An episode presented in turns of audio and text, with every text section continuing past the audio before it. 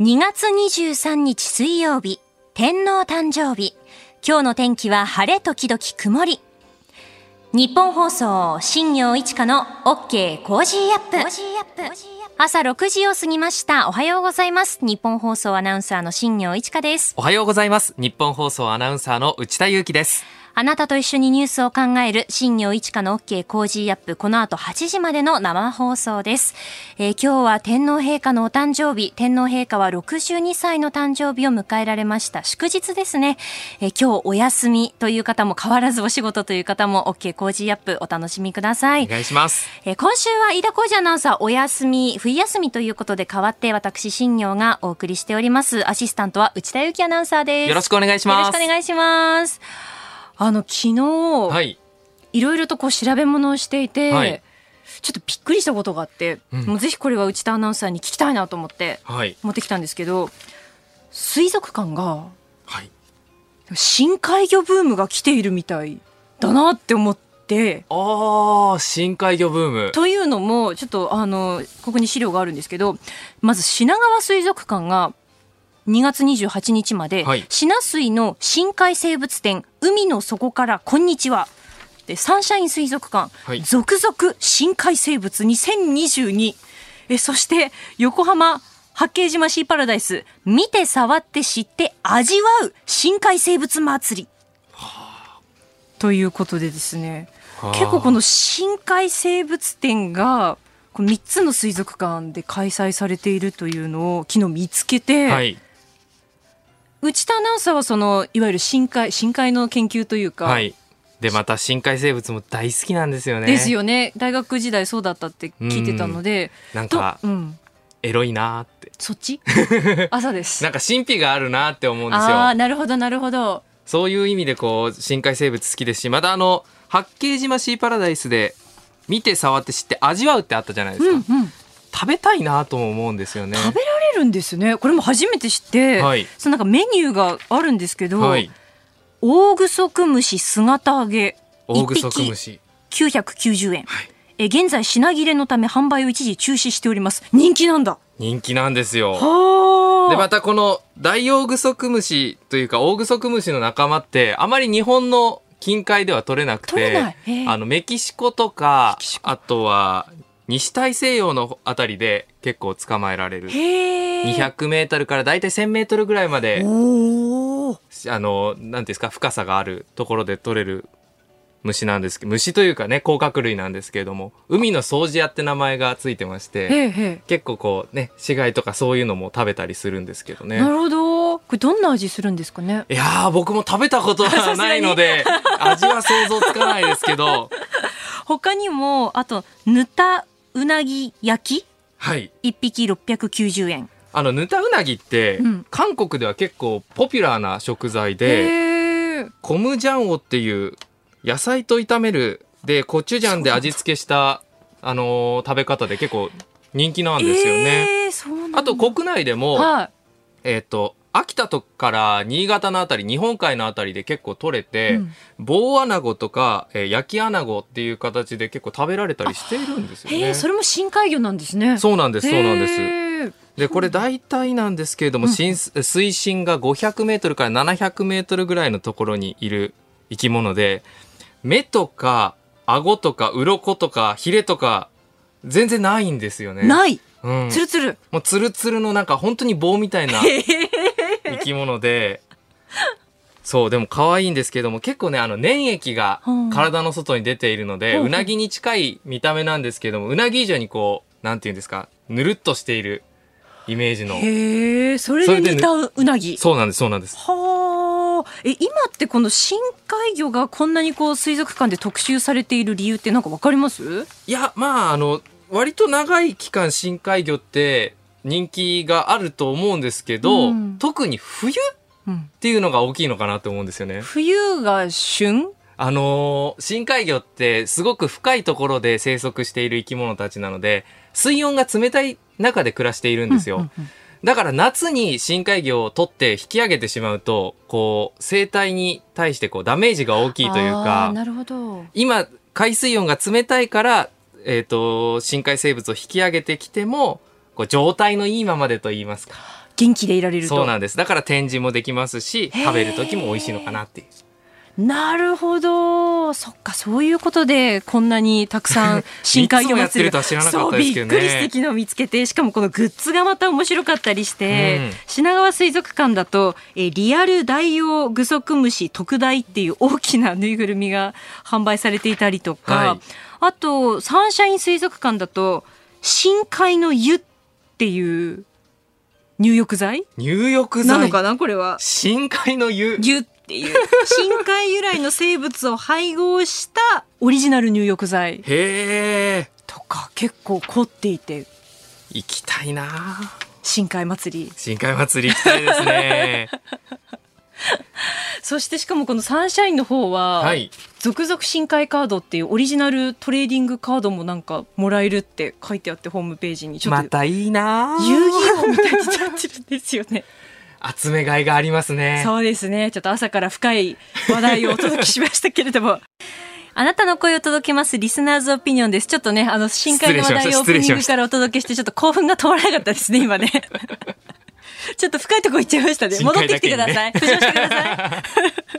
さあ、この番組はリスナーとコメンテーター、そして私や内田アナウンサー、みんなで作り上げるニュース番組です。日々のニュースに関してあなたからメール、ツイッターでご意見をお寄せいただきまして、番組の中でできる限り紹介していきます。この後は北京2022冬季パラリンピックを楽しむ企画です。パラスポーツを20年以上取材しているライターの荒木美春さんに、今大会の競技や選手について見どころを伺っていきます。そして今朝のコメンテーターは数量政策学者の高橋洋一さんです。7時台まず最初は全国スーパーの売り上げ巣ごもり需要が続き5ヶ月連続増加。おはようニュースネットワークはロシアプーチン大統領平和維持名目にウクライナ東部へ軍派遣指示。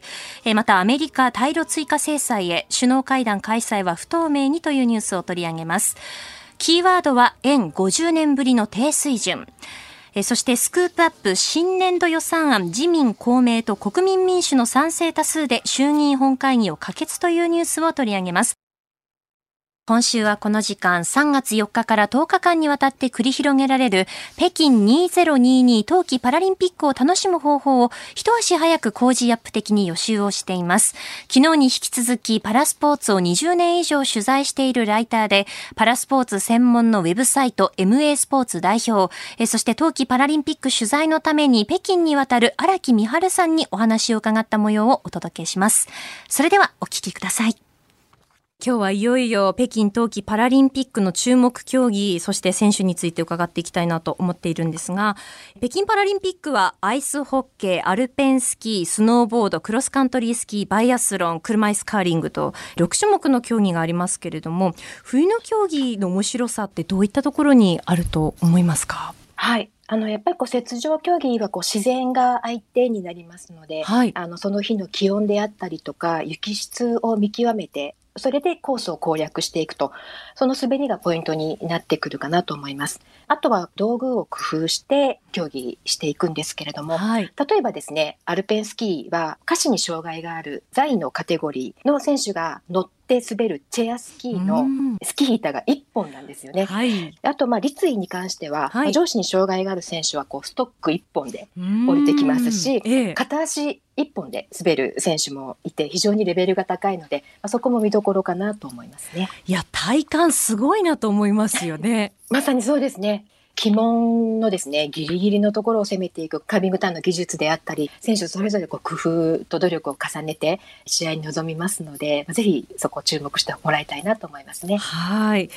それでは注目の選手についても教えていただければと思います。はいまずアルペンスキーでいきますと村岡桃佳選手注目しています。はい。ピョンチャン大会では金メダルを含めて5個メダルを獲得しています。で、その後、去年の夏の東京パラリンピックでは陸上の選手として出場している二刀流のまあ、選手なんですけれども、はい、陸上を経験したことで筋力アップにもつながったと。それによってターンの安定性も増したというお話がありましたので、今回も楽しみですね。あの、今回の北京パラリンピック日本選手団の首相を務めます。と、バイアスロン、クロスカントリースキー、黒缶の川除大輝選手、今回騎手を務める選手なんですけれども、はい、まだ大学生で若い選手なんですけれども、えパラリンピックはピョンチャン大会に続いて2度目ということになりますね。で、そのピョンチャン大会の後に世界選手権であったり、ワールドカップの札幌大会で優勝したりと、まあ、一躍こう北京大会のメダル候補に上がってきた選手なんですけれども、どんなレースを見せてくれるか楽しみにしています。はい、で、もう一つスノーボードをですね、おそらくロック選手が出場することになると思うんですけれども、怪我をする前に実際にプロのスノーボーダーとして活躍されていた小栗大地選手は2大会連続出場になります。で、同じくプロ選手で活躍されていた岡本圭司選手は初出場なんですけれども、うん、2人ともですね、今シーズン、あの、ワールドカップの表彰台に立っていたりするので、北京大会でも楽しみにしています。はい、ついついそのスピード感にこう、おって目を奪われそうにもなるんですけど、実際こう、どういう動きをしているのかといった部分を見ると、より楽しめますよね。そうですね。あえてこう、義足を見せて、あの、スキーウェアをこう、まくり上げて、義足を見せて滑る選手もいたりして、はい、またそれもかっこいいので、うん、あの、そういう視点も面白いかなと思います。はい。あとですね、明日、アルペンスキーの小池岳太選手に実はあの番組に出ていただく予定なんですけれども荒木さんからご覧になって小池選手どんな選手ですか？はい日本の立位クラスを代表する選手の一人ですよね。はい、まあ、自分のストロングポイントはという質問に対しては、はい、悲壮感あふれる滑りが特徴であると。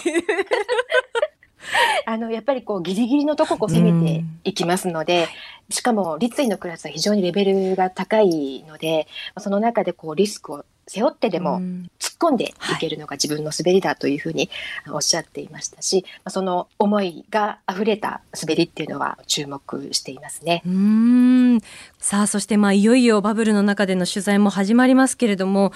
どんなところが大変であったりもしくはこう事前準備必要になってきてますか？現地ではおそらく決められた交通機関、バスとあと高速鉄道のみでの移動になると思います。あの会場から会場へ行くのもなかなか思うようにはできないのかなというふうには思うので、まあ、ちょっとそこは余裕を持って臨みたいなと思っていますし、あと、プレスセンターなんかにも食堂はあったりするんですけれども、まあ、試合が遅くまであったりすると、なかなかいい時間に食事が取れなかったりとかすると思うので、はい、ホテルの部屋で食べられるように食事の準備なんかもしていかなきゃなと思っているところです。あとどうしてもその防寒対策といった部分でも荷物ってちょっと増えますよね。冬の取材はなかなか大変ですよね。はい。でも皆さんとこう協力をしながら乗り切っていけたらなと思ってます。はい。北京パラリンピックの期間というのは荒木さんの記事はどちらで見ることができますか？はい MA スポーツで運営していますサイト、パラグラフというサイトがありまして、まあ、そちらで日々のニュース発信していきたいなと思っています。あと、大会期間中に他のインターネットメディアさんの方でも記事が出せたらなと思っているので、頑張りたいと思います。はい、あの期間中、荒木さんの記事を読むのもすごく楽しみにしています。最後になりますけれども、リスナーの皆さんに何かこう伝えたいメッセージがありましたらいただけますでしょうか？はい。北京オリンピックが終わって、冬の競技の面白さみたいなものも、まあ、皆さん感じている方多いと思うんですけれども、パラリンピックの方も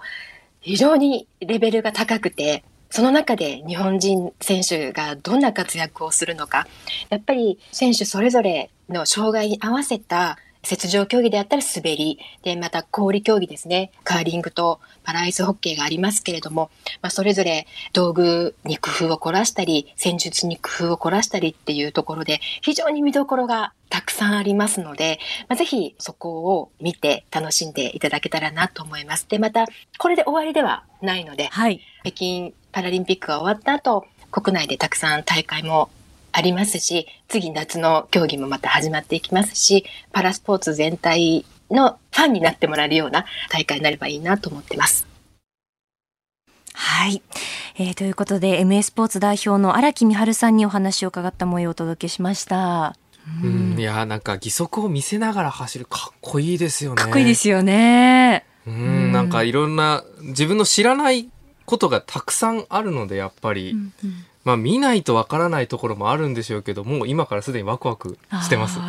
なんかその言葉を聞けて私も嬉しい気持ちになったんですけど 例えばそのスノーボードだとその義足をその前にしてこう滑るのかっていうそのいわゆるスタンスですよねっていう滑り方一つとっても選手皆さんこう自分の体をしっかりこう知った上で合わせてその滑り方というのをこう研究してそれでこうタイムを競っていくというところがあるのでそれもまたこう見どころの一つになっているんですよね。うん、うんえー、昨日と今日にわたってパラスポーツを取材しているライターでパラスポーツ専門のウェブサイト MA スポーツ代表の荒木美春さんにお話を伺った模様をお送りしました。もうね、ご注目の選手や競技について伺っているともういよいよだなっていう気持ちにもなってきますね。えー、明日は北京パラリンピックに出場するアルペンスキーの小池岳太選手にインタビューした模様をお届けします。ここが気になるでした。あなたの声を届けますリスナーズオピニオンです。メール、ツイッターたくさんいただいています。ありがとうございます。あの、オープニングで深海生物について、熱い、トークを繰り広げた内田 アナウンサーですけれども、早速たくさんいただいていて、まずツイッターですね、ヨッシーさん、えー、焼津土産で大グソク蒸しせんべいあります。えー、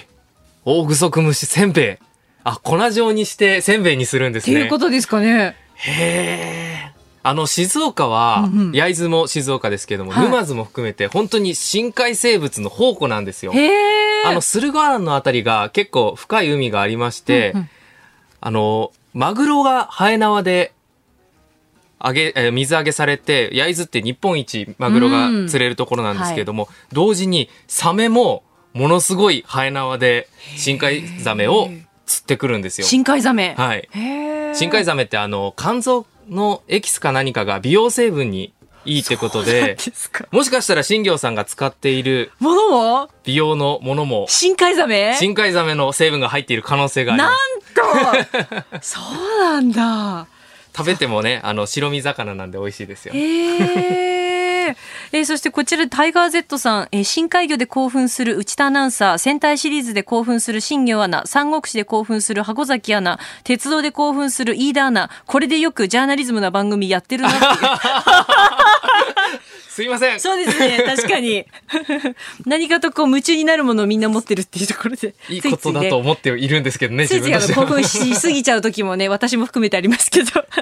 いつもあの、皆さん温かい気持ちでお聞きいただきましてありがとうございます。冷静さも、あの、身につけようと思います。そうですね。私も。えまだまだあなたからのメール、ツイッターお待ちしています。お送りしています、新業一華の OK 工事アップ。今日のコメンテーターは数量政策学者の高橋洋一さんです。あの高橋さん、はい、あの YouTube で見て心配していたんですけれども、右腕。腕、はい、あの、ひびがいた。ひびっていうかね、あの、ひしんところをちょっと折った。あのだからね、はい、冬は、冬っていうかね、お風呂は気をつけた方がいいですね。お風呂場でですか？お風呂場でつり、つりって滑ったんだ。うん。情けないですね。お風呂場は普通はですね、あの足があれでしょ？あのマットで引いてあって滑んないなってんでしょ？上がった時に。うん、それでね、うん着地間違ったんですよ。足ね、そのマットのところに足がいかなかったんですよ。それでね、本当に着地に失敗したって感じ。それでつるって滑って、洗った感じで。今ねちょうど固定されてますけれどあとどれぐらいですかあと12週間すればちょっと大きいねあのギブスからちっちゃいのに変える予定ですけどね。あともう少しですね、もう少しね。右腕だとね、なかなか。まああれですね、はい、全部で1か月ちょちょちょっとぐらいなんじゃないですか。おうんいやなんかすごく心配していました皆さん皆さんお気をつけ遊ばせこういうお風呂場は特に お風呂場とか階段店内年取るとねあの結構危ないんですよああいうところは。家の中の事故は一番多いところな階段とお風呂でしょ？はい、うん、って聞きますよね。そうですよね。そうそう自分がそんなと思わなかった。私もあの朝早起きになるので大体こう寝ぼけているのであの何回か何にもないところでこけて去年3回ぐらい。捻挫したことがあったんですけど。捻挫で止まって若いからね。いや初日は危ない。でも着地気をつけなきゃいけないですよね。着地は着地はピチって止めなきゃいけない。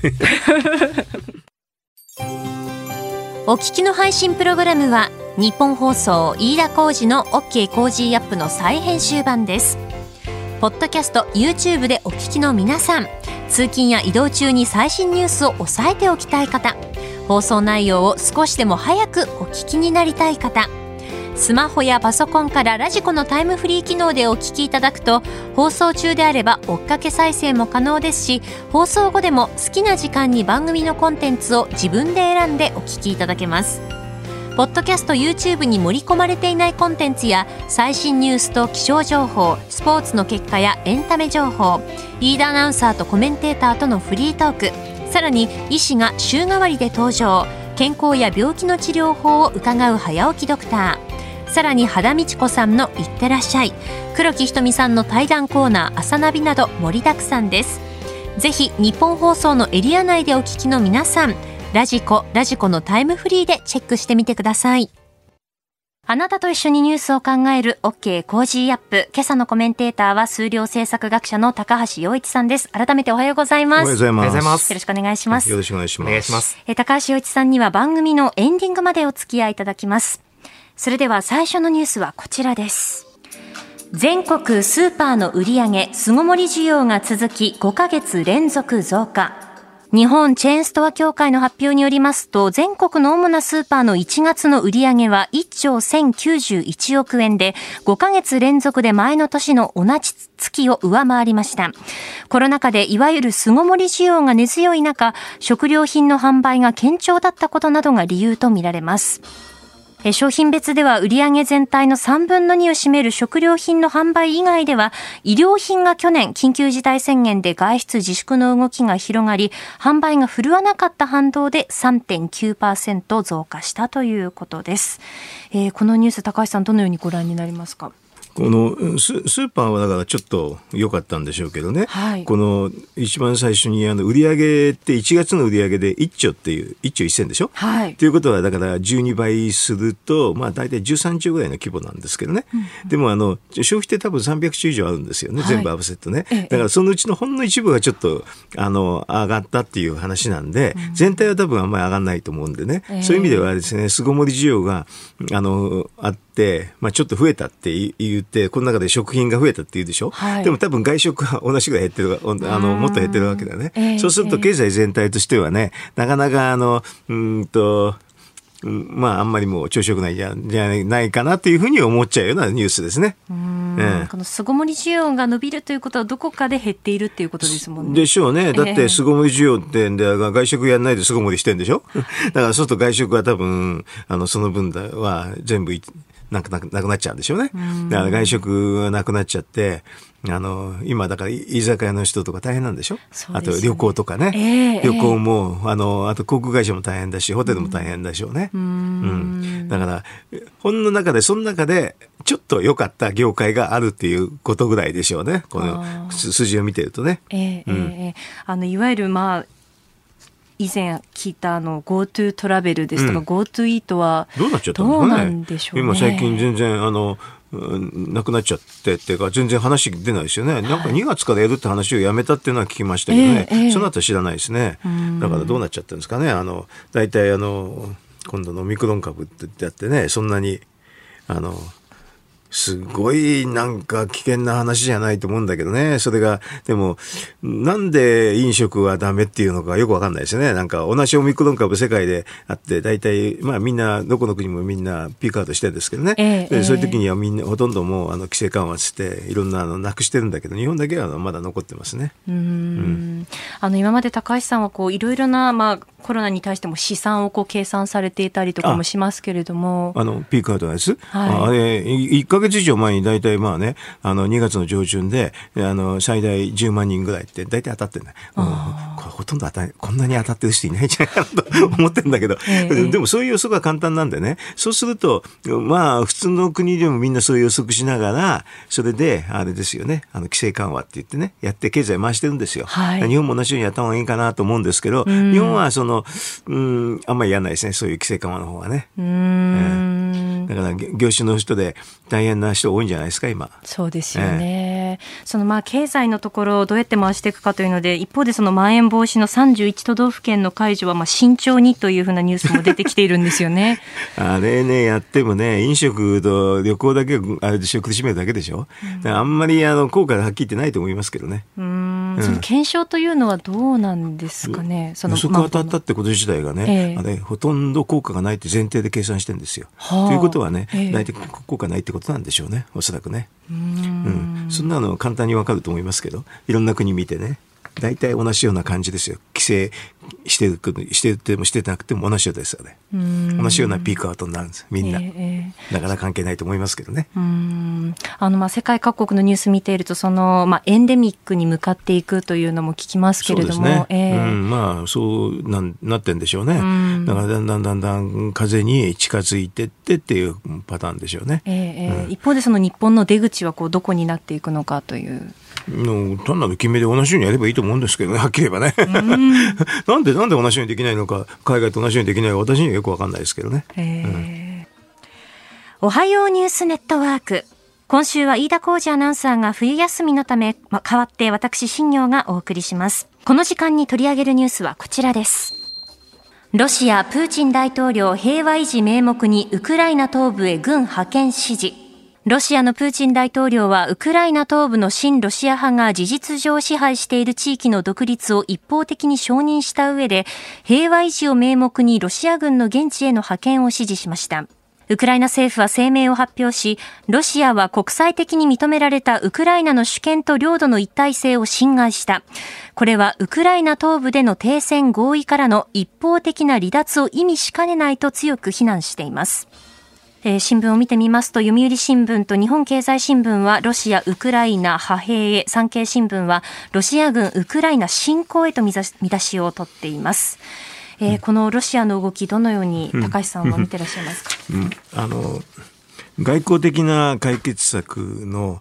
えっ、ー、と、唯一っていうかね、はい、えー、その取っかかりだったのが、実はミンスク合意っていうやつでしてね、はい、ミンスク合意っていうのは、あの、どういうのかっていうと、東の2州について停戦しましょうっていうのが、2014年、15年にあったですけどね、それはあの、ウクライナとロシアが両方とも合意した話なんですよ。ですから普通に考えると外交的な話はそこをベースにね、それをどういうふうに変えるとかね、それをどのように履行するとか、うん、あの、そういうふうな話になってて、はい、実際問題、あの、フランス、あドイツもね、そこに、はい、あの、変え、開催しながら、そういう話し合いっていうのは実は行われてたんですよ。ですからその話し合いが根っこにな、あのベースになって、あの外交的解決があればそれだなっていうふうな予想はあったんですよ。はい、でもそれを一方的にロシアが破った。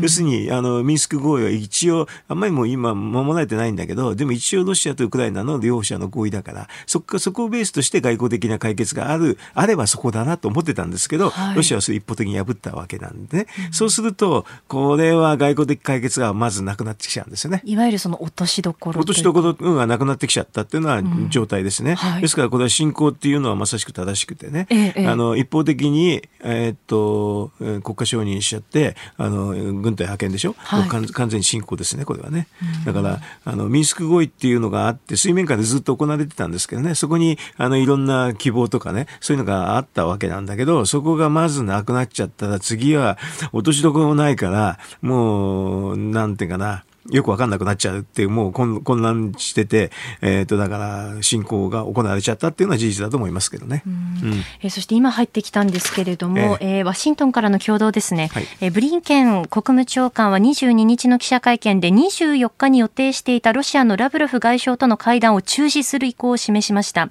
えー、ウクライナ情勢をめぐるロシアの動きを踏まえて会談する意味がないと述べたということです。うん、そうでしょうね。あの、うん、外相会談もそうだし、あと、えっ、ー、と、プーチン大統領とあとバイデンの大あの、ね、大統領の間の話っていうのはフランスのマクロンさんが仲介してやってたんですけど、はい、だからもう外交的解決がだからだんだんだんだん遠のいてもうはっきり言ってもう外交的解決がなくなってきたっていう状況じゃないですか。うん。うんあのドイツのショルツ首相があの天然ガスパイプラインのあのノルドストリーム2の承認作業を停止するとも発表しましたけれども、うん、そこはまああのゆい話ですけどねそこはね、えー、あの今まで言ってなかったのが不思議なくらいなんだけど、うん、だからこれからあの、えーと、ロシアの、えーと、これは軍事侵攻に対してね、はい、えーと、西側諸国の方はそこに軍事に対抗するんじゃなくて、まあ、制裁っていうパターンになるんでしょうね。うでも、えー、逆に言うとそれはロシアの侵攻を完全にまあ認めるっていう形になるんじゃないですかね。うん、だから外交的な解決はもうなくなったっていうことでしょう。いや、あの、その外相大会談をやっても意味がないっていうのは外交的解決の道がなくなったっていうことで、あとはだから、ロシアの軍事侵攻と経済制裁っていうかね、制裁措置のやり合いですよ。うんメールもいただいていますね。瀬戸はゆうなぎさんです、うん、えー、ロシアはけしからんと騒いでいるのに、ウクライナに直接軍事支援する気配は全くなし。一方のロシアは平和維持軍派遣などと言っていますが、大規模兵力いつまでも続けることはできません。というふうにメールいただいているんですけれども。大規模兵力ができないんですけれど、はい、でも、あの、その政権の方、っていうかね、東部2州の方を完全に独立させてますからね、うん、クリミアと同じような形になるんじゃないですかね。あの多分ロシアの併合だと思いますよ。次に出てくるのは。えーうん、そこで、あの、軍事衝突はしたくないっていうことですから、はい、あの、軍事的に押しているロシアの方が、実は既得権が多くなるっていうパターンですね。だからその後にあの経済制裁でやるって言うんですけど、まあ、ドルドルのあの資金停止やると思うし、ユーロもやりますね、それとあと,、えーと、ポンドもやりますよね、うん。はい、だから日本も本当は円もあの停止した方がいいんですけどね、ええ、それはあのだからさっきのなんか見てた今検討中ってなしてますね、うん、ここは円を円の取引停止しないとちょっとおかしいですよね。うん、そこは日本もあの対抗措置というか制裁を考えていかなきゃいけない。言わないと、うん、あの西側諸国と一緒の方にやらないと、はい、いざあのこの同じロジックでね、えー、と中国があの、まあ、台湾尖閣に来た時に、えー、同じロジックで来ることになる時に全然日本がその時にこのウクライナに制裁措置に加わらなかったら対抗できないですね。うん、はい、えー、ちょっと関連してになりますがこちらのニュースです。アメリカ対ロ追加制裁へ首脳会談開催は不透明に。アメリカのバイデン大統領はロシアのプーチン大統領がウクライナ東部の親ロシア派が実効支配する2つの地域の独立を承認する大統領令に署名したことに対抗して、この地域におけるアメリカ人の新たな投資や貿易、金融取引を禁じる大統領令に署名しました。アメリカ政府高官は22日に追加的な制裁措置を発表すると明らかにしています。え先ほどのニュースでも制裁についての話題が出てきましたけれども、アメリカの対抗措置、そして各国どうなっていくか、そして日本というところですが。うんあの最後はあのここまで来ると、はい、あのドル資金の決済停止っていうのやるはずですけどね、えー、あのそれをやらないとちょっと本当に制裁にならないんでね、うん、だからもうあの向こうは軍事で来る、はい、あのロシアは軍事で来るけれどアメリカの方は軍軍隊を派遣することはしないっていうんだったらもうドルのドル資金の停止。ドル資金取引を全部停止するってそういうことだと思いますよ。うん、それはもうあの近い将来にそうなる可能性が高いですよね。はい、だって外交的な話、あの、道が閉ざされてますから、このもうやろうに、やろうにしてもミンスク合意をベースにしてないと、外交的な話はできないですからね。えー、そうするともう外相会談もやらないってことになると、首脳会談も、まあ、や、やれないでしょうね。やれないってことになると、もうこれは、あの、制裁措置にどんどんどんどん行くと。で、ロシアの方は、あの、軍隊の駐留ね、侵攻がどんどんどんどんいくというそういうパターンですね。はい。えっ、ー、とこの制裁に関してなんですけど、ロシアにとってはどれほどのこの威力というか。これは痛いですよ。痛いんですけどね、あのこれな状況になるとエネルギー価格上がるから、エネルギー価格上がるとロシア潤うんでね、制裁があるんだけど潤ってる、そんな感じですよね。だからアメリカは、あの、シェールガスみたいなのを増産しないと、ちょっと、あの、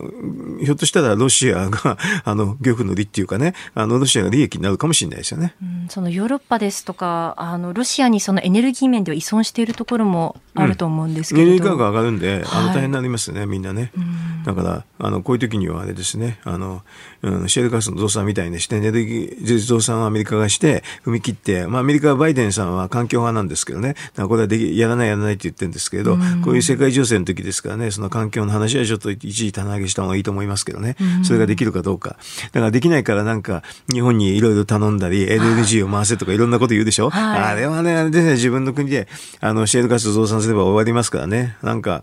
あの、その辺のところがちょっと、あの、徹底してないから、ロシアはそこついてんじゃないですか。だからこういう形になってもね、エネルギー価格が上がって、上がれば、制裁があっても、まあ、耐えしのげるという読みがあるんじゃないですかね。ですね、えそして日本のここまでの対応についてはどのように高井さんご覧になってますか、えっと、さっきも言いましたけどね、うんはい、あの要するに金融取引の停止してんだからあのアメリカのドルと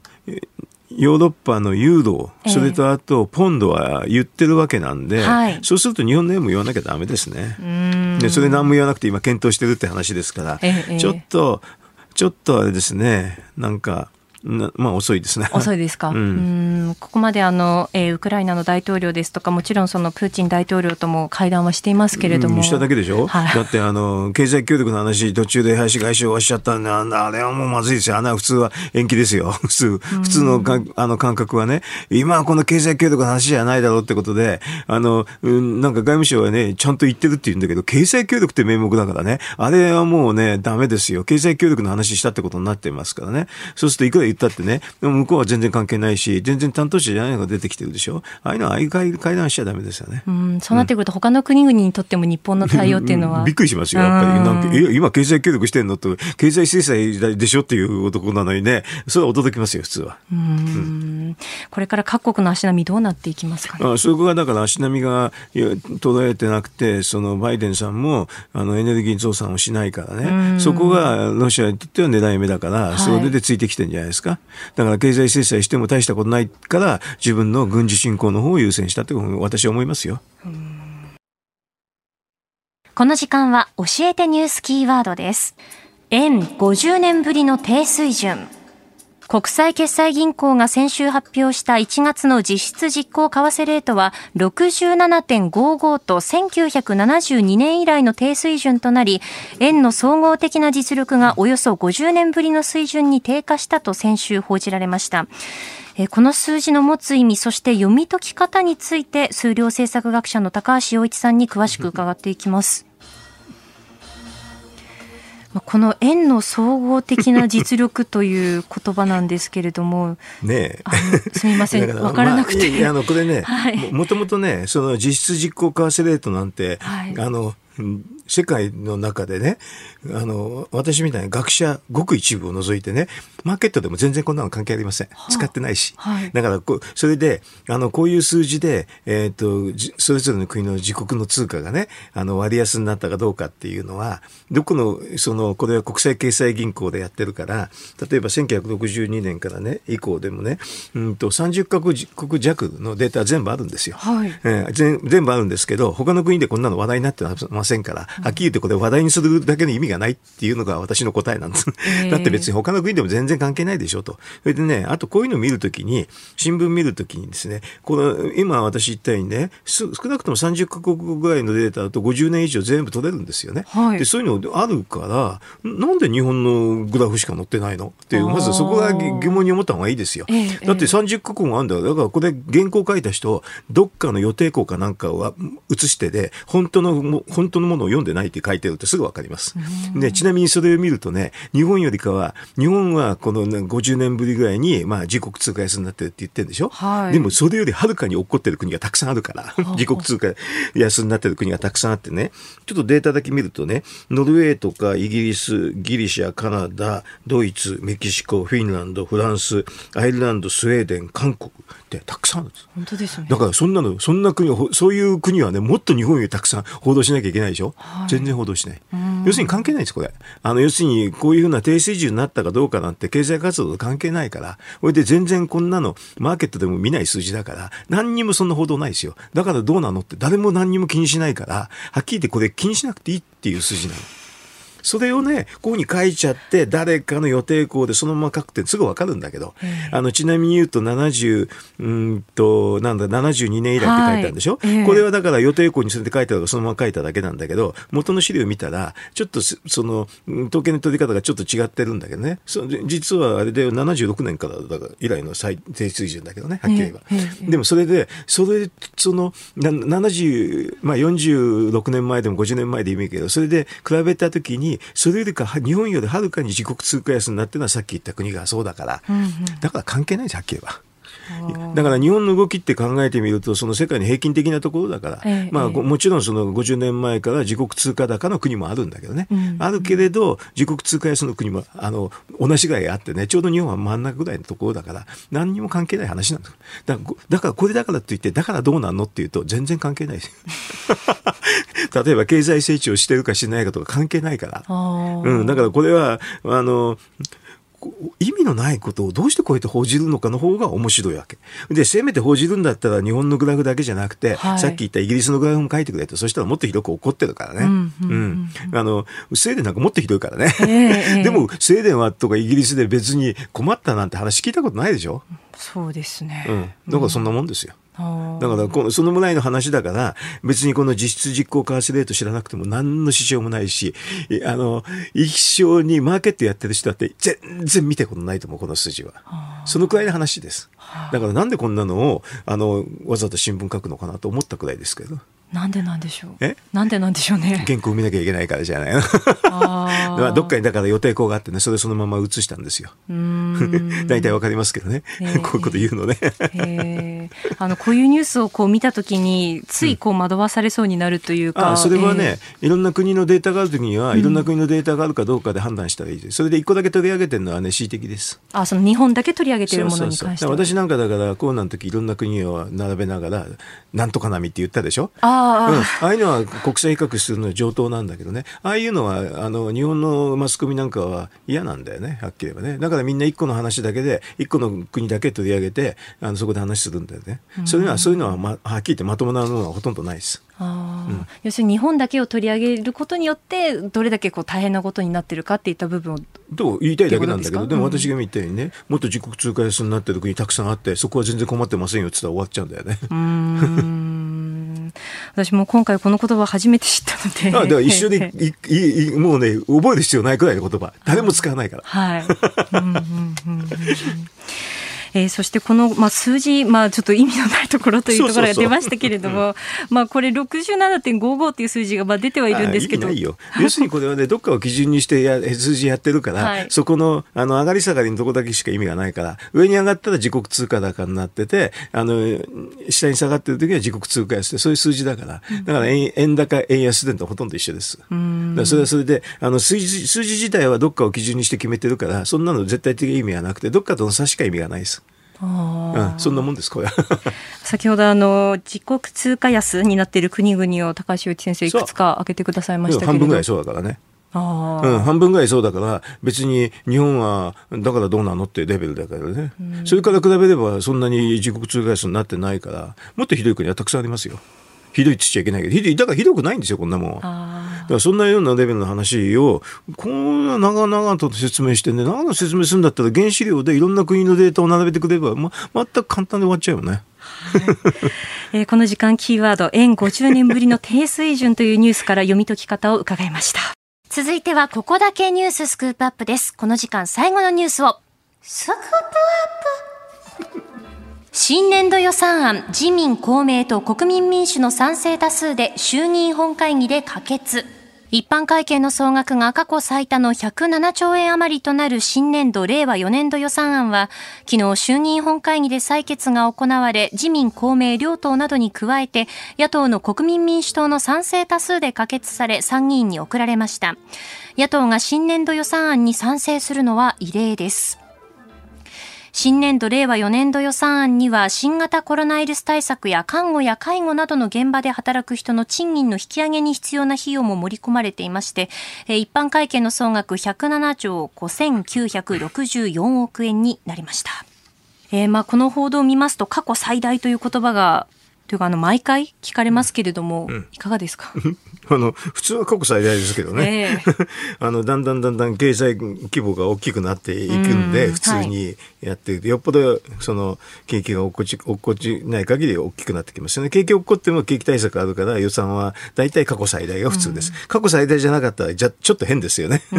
だから別にこの過去最大っていうのは聞かなくてもそうでしょってすぐ思いますけどね。この4、えっ、ー、と、この今回の予算案の中で、高橋先生が特に注目しているところ特にあのね、中身以前に国民民主が賛成してね、はい、これで、えー、あの戦後2番目に早くあの成立したと別に国民民主賛成しなくても、はい、あの2月いっぱいでは必ずさあの成立するんですよ、うん、要するにだから国民民主は何日か早くしたっていうことだけですけどね、要するに国民民主が賛成した。で、まあ、2月末になると、まあ、審議時間もいっぱいになるからあの、まあ、普通にはあの採決してあれですね。あの衆議院で予算通るんですよね。はい、本会議で通りまして、それで2月のいっぱいぐらいで通って、その後1か月で自然成立ですから、3月末までに通るっていうのが普通ですけどね、それを何日か早くした、うん、3日か4日早くした、そんな感じがしますけどね、えー、この国民民主がね。この、まあ、玉木代表が、その今回賛成した理由としてこう挙げられるのが、いわゆるそのトリガー条項の凍結解除についてというところですが。ね、解除、検討っていうでしょ、検討で賛成しちゃったんだよね。だから別に賛成、ここで賛成しなくても、あの、まあ、26日か7日、7日ぐらいにはね、まあ、通るんですけどね。えー、だからその何日か早くするために検討っていうので賛成したっていうのが政治的な意味ですよね。うん、でもはっきり言うと検討っていうのはね検討してやらないこともあるし検討してできないこともあるからでトリガー条項の話にすると政策論としては結構筋なんですよ。減税するっていう意味で、えーはい、筋は筋なんだけどまああのこれは本当は、えーと、前の国会の時にやるべきような話でね、はい、そうじゃないと間に合わないんでね、うん、その何が必要かっていうと新たな法律改正が必要、はいそれで、えーと、あと予算措置っていうのはあの地方の方が地方税の減収になるから予算措置が必要なんですよね。だから新たな法律っていうのは今国会でこれから出ますかっていう話ですけど、はい、これは法律作って、えー、だけで準備時間かかるし多分国国会ではまあやらないでしょうね、うん、それやるとねあの国会審議が長くなっちゃうと7月の参議院選挙の日程に関わっちゃうから結構尻が決められてるんで、えー、あの多分やあのやらない。それであとね補正予算ってね、はい、今、新年度予算もまだできてないんでしょ、はい、この補正予算ってできないですよ。これ本当にやるんだったら、この今回の予算に修正させてね、予算でそういうのを修正させてやるんだったら、何日か早くても意味が私ねさあの国民がね意味あったと思うけど、はい、予算の修正は全くないでしょ、うん、だからその予算には全く予算措置がトリガーのするトリガー条項のための予算措置が全くないんですよ。えー、ということはね新年度4月から予算措置するかって補正予算でしょ国会の日程で多分できないですよ。うん、そうすると、この話っていうのは、あの、法律改正と予算措置っていうのを2つやると、まあ普通に考えると秋になるんですよ。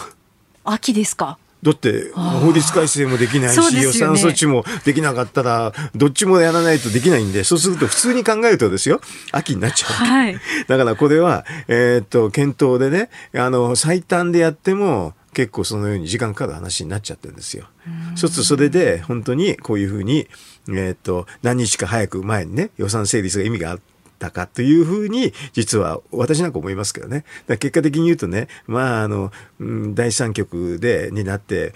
なんか歴史のないね、国民がね、ちょっと焦っちゃったのかなと。それが毛張りで釣られたような感じはしますけどね。うん、だって本当に検討っていうのは、本当にやらないと意味がないでしょ。はい、で、実際問題それをクリアするにはすごく時間かかる話だから。まあ、それが、あの、法改正もします。それであと補正予算も出しますっていう約束でもしてれば別ですけどね。はい。検討だからしてないでしょ。そうですよね、うん、そうなるとしばらくやっぱりその補助金でっていうそうですね、うん、だからあれは本当はあの前の国会の時に実は法案出して法案を出して前の国会で成立させておけばね、はい、あの要するにこのトリガーっていうのできるんですけどね、えーえーうん、残念ながらちょっと法案出してもあのなんか前の国会で、まあ、あの審議されませんでしたからね。結構難しいですねもうね。そうするとだから補助金っていう、まあ、あのセカンドベストっていうかね事前策に今なっちゃうわけですですよね。